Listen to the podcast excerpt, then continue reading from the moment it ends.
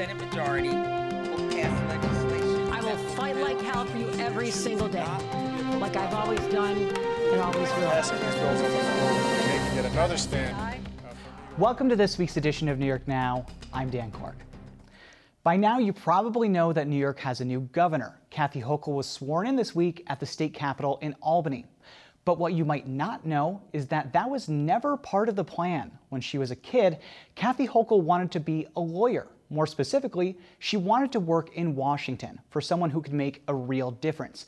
And that happened. Hochul started her career working for New York Senator Daniel Patrick Moynihan, balancing her time between Washington and Buffalo.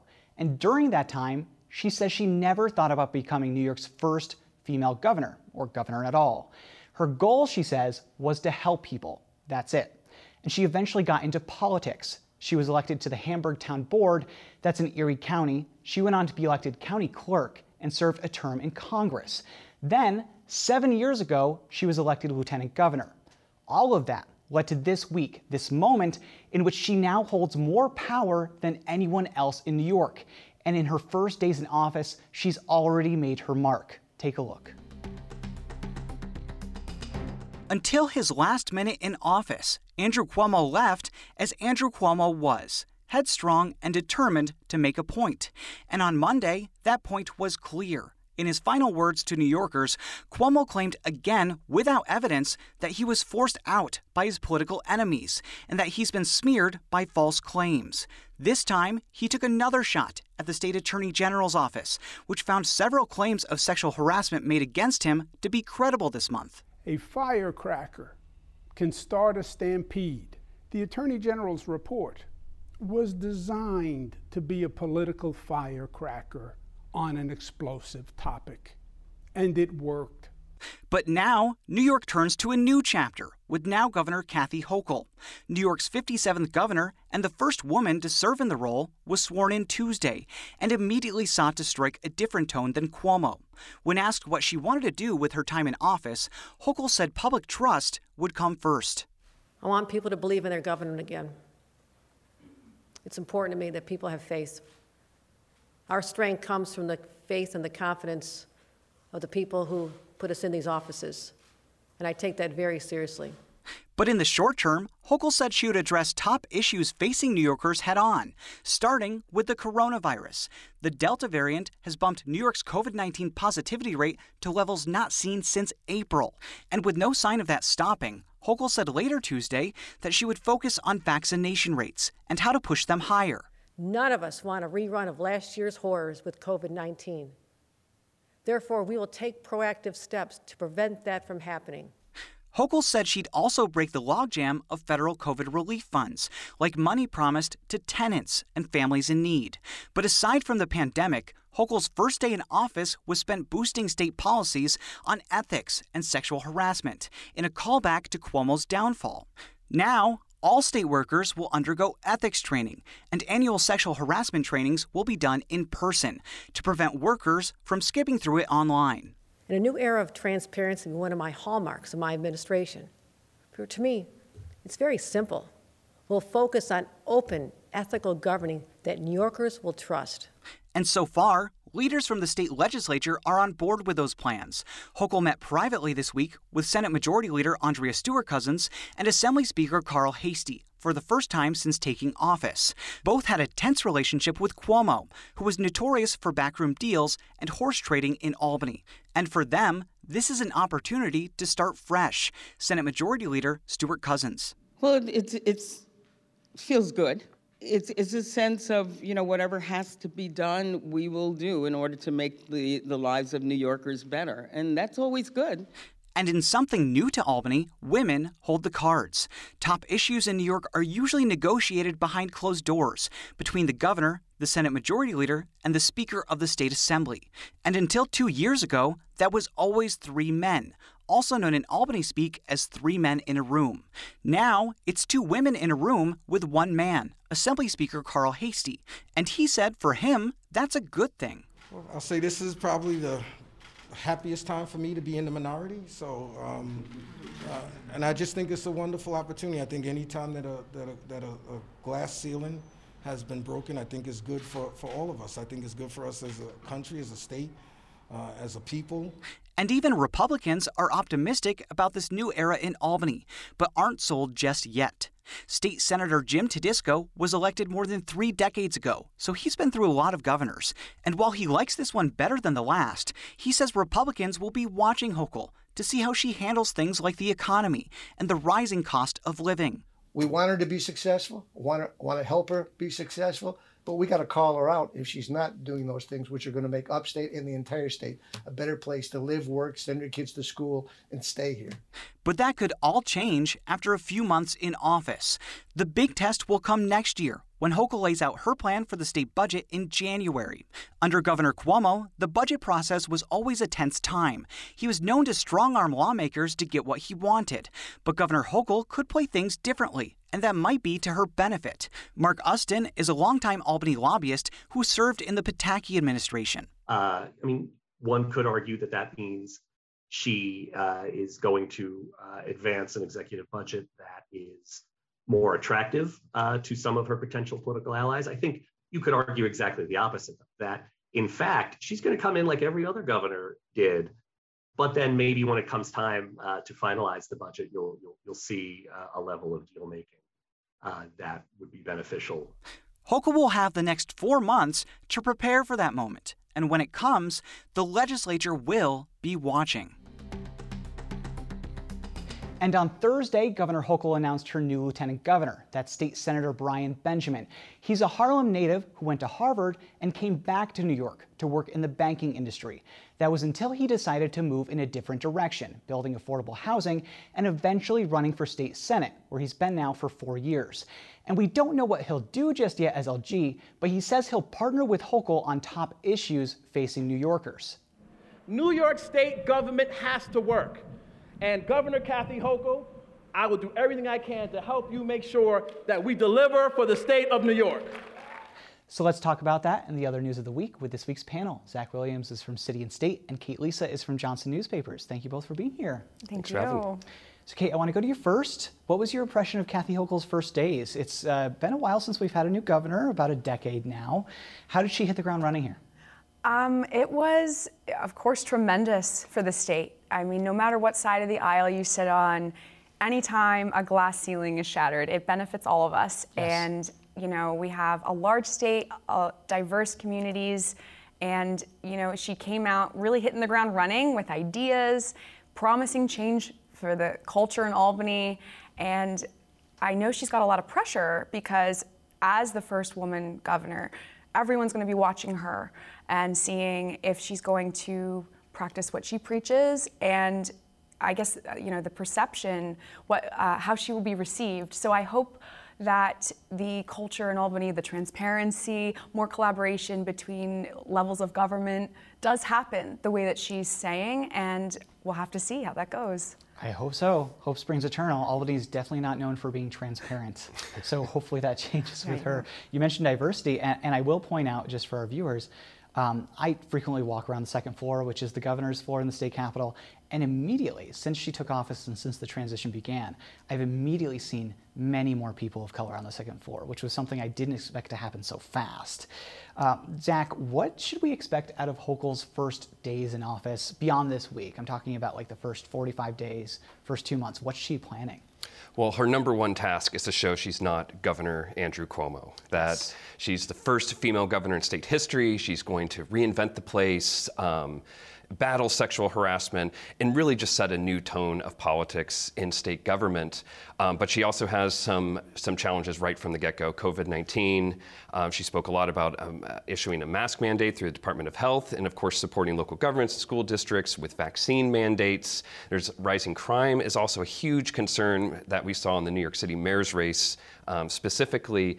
And really, she just has to show that she's in command, um, that there is continuity of government, and that people can expect a less tumultuous um, upcoming months compared to what we've seen over the last year or two. Goodness, I hope so. You know, with the previous administration, just speaking as reporters, sometimes it was very, very difficult to talk to them about stories, really about anything else. And more importantly, to get data from them. It was a nightmare to get data from them sometimes, especially from the agencies that just didn't have the quick response because they would have to go through the second floor, through the, the Cuomo administration's press people to get approval for everything.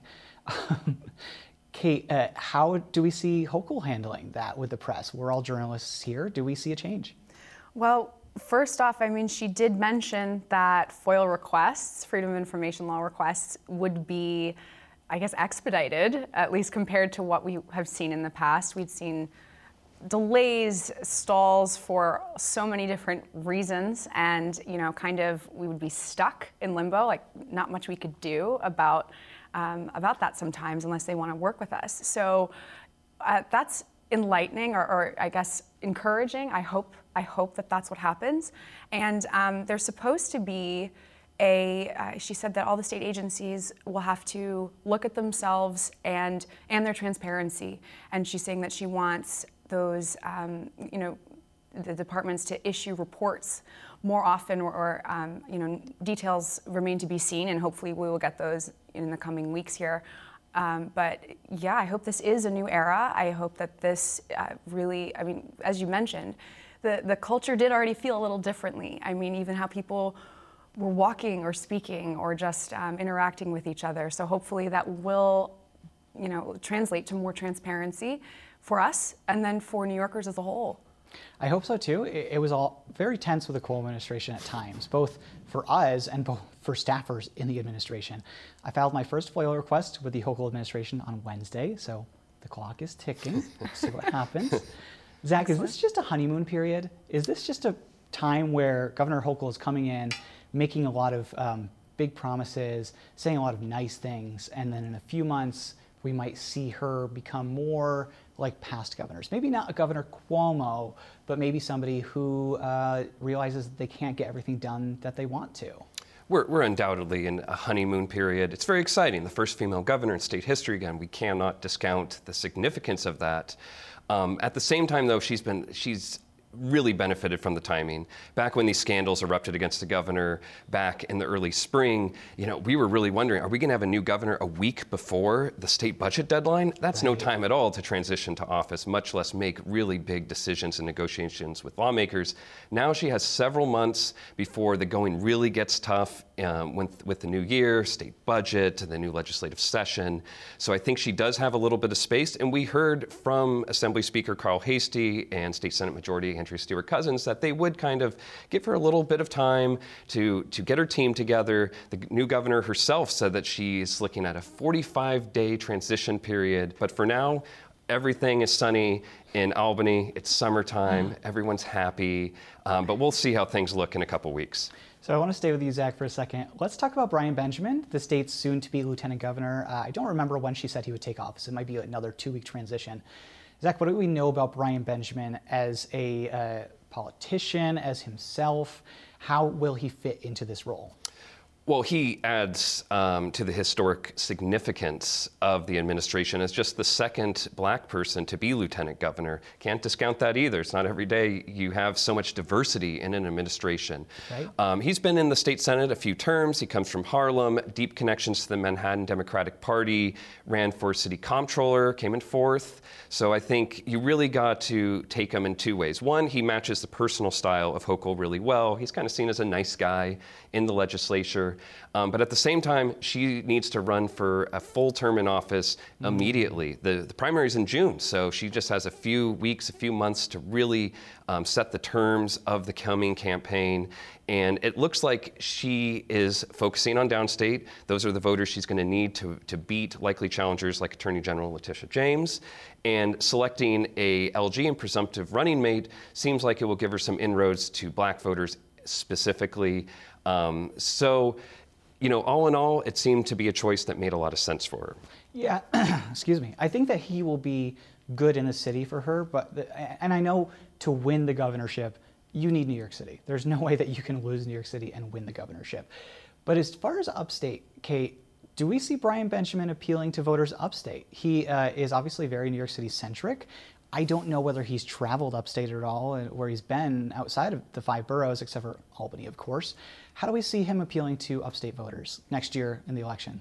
Well, so the of course the Republicans were very quick to come out and and highlight his history of some uh, supporting some really far left policies for criminal justice you know, um, other things that he has, I think, championed, like um, affordable housing and things like that. So, and he's in favor of the defund the police movement, they say. Right. I will say I actually do not know what his position is on that, so take that with a grain of salt. But sorry, go Absolutely ahead. right, and that's um, that's all what we have to all be mindful of and watching and seeing. Uh, if, if any of those positions have evolved how they have and and uh, you know I do think it will be di- more difficult for him in those upstate communities. They are traditional Republican strongholds, right? And um, change is difficult for some of these people.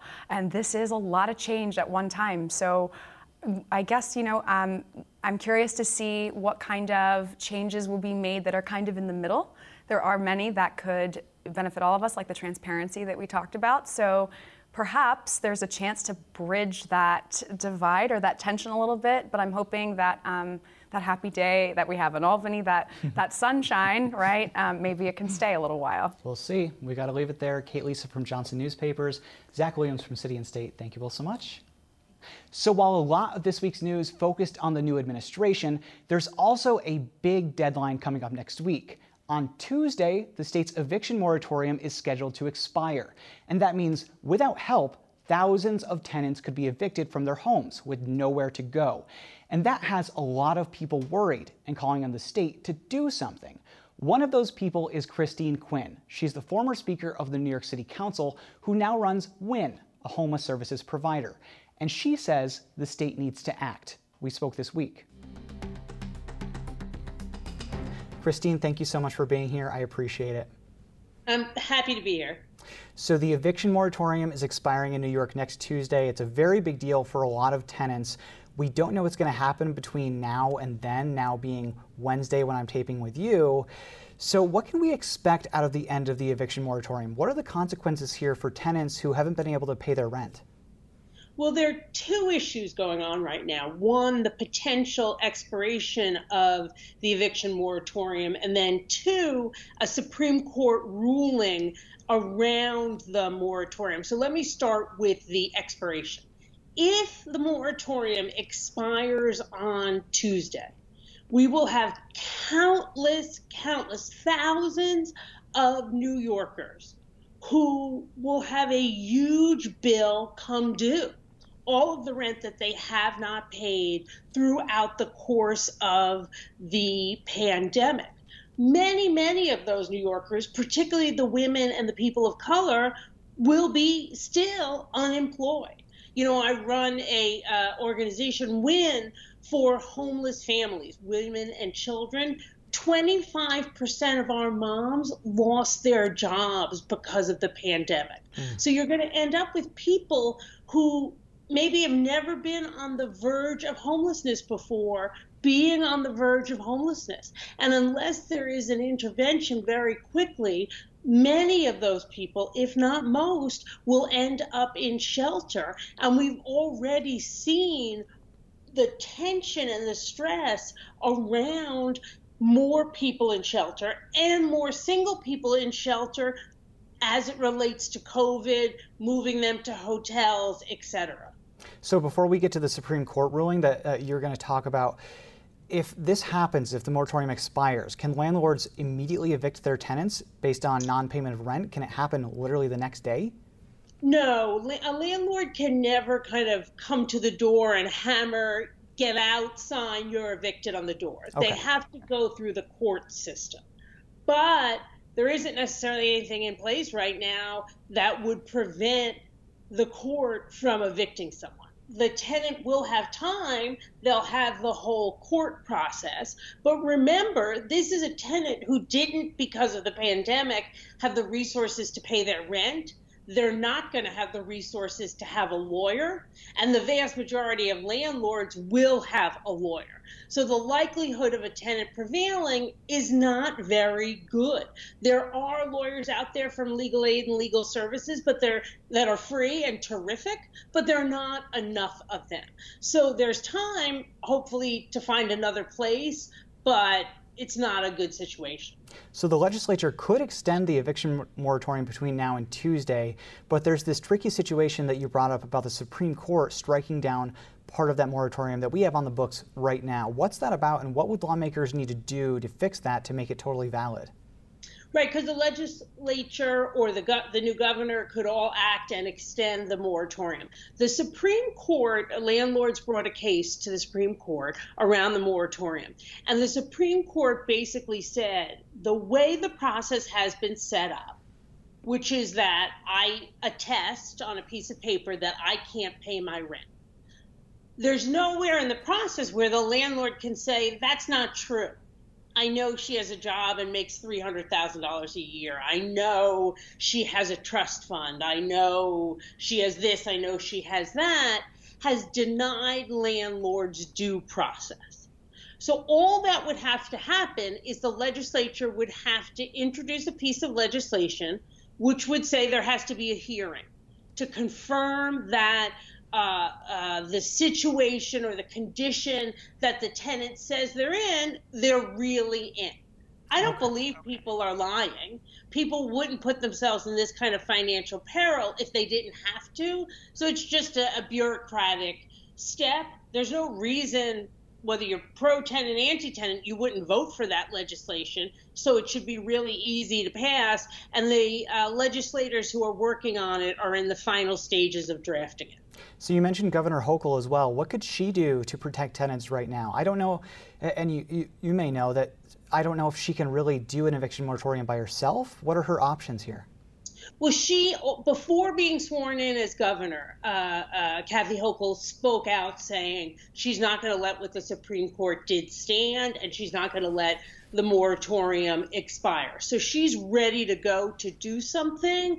Um, I believe she has some level of power to do it herself, but it's always better if you can do it with the legislature because then it, it just has a firmer, tighter uh, uh, legal wrapper around it, if you will. And, and I think she wants to get that done. So let's say the governor and the legislature don't do anything for whatever reason, whether they have legal obstacles, they just can't get it done in time. And we're seeing these mass evictions of tenants, like you said, thousands of people without a home. You're based in New York City, your organization serves people in New York City. Does New York City even have the infrastructure and the services to help these people out if this happens? no, I mean, the, the, truth is, you know, we're talking thousands of people. And if they, you know, on a quick rolling basis get evicted and have to go into shelter, we don't have enough shelters. I mean, we're building more shelters. Uh, uh, you know, we don't have that capacity. We see, because of that lack of capacity, that um, for families, the city rents old time welfare hotels and puts them in there where there are no services at all. And although the folks who are using the, the eviction moratorium may never have been, you know, in the system, so to speak, they're now in a position where they owe a tremendous amount of money. They've been evicted and they may have lost their job, so they do need social service help. So we're in a place where we have a, a shelter system that does not have the capacity to absorb this enormous number of people, nor is it prepared service wise to help them get out of shelter quickly. It's a scary situation. I couldn't imagine being a tenant right now that wasn't able to pay my rent through the pandemic. And now this deadline is coming up, and I would have no idea what my life was going to be in the next month or so. So we'll see what happens in the next week. Uh, hopefully, yeah. some solution comes about that can protect these tenants. But we do have to leave it there. Christine Quinn from WIN and the former New York City Council Speaker, thank you so much. And if you or someone you know is at risk of eviction, head to the state's website to apply for relief. That's at otda.ny.gov. You'll be safe from eviction for at least a year if you qualify.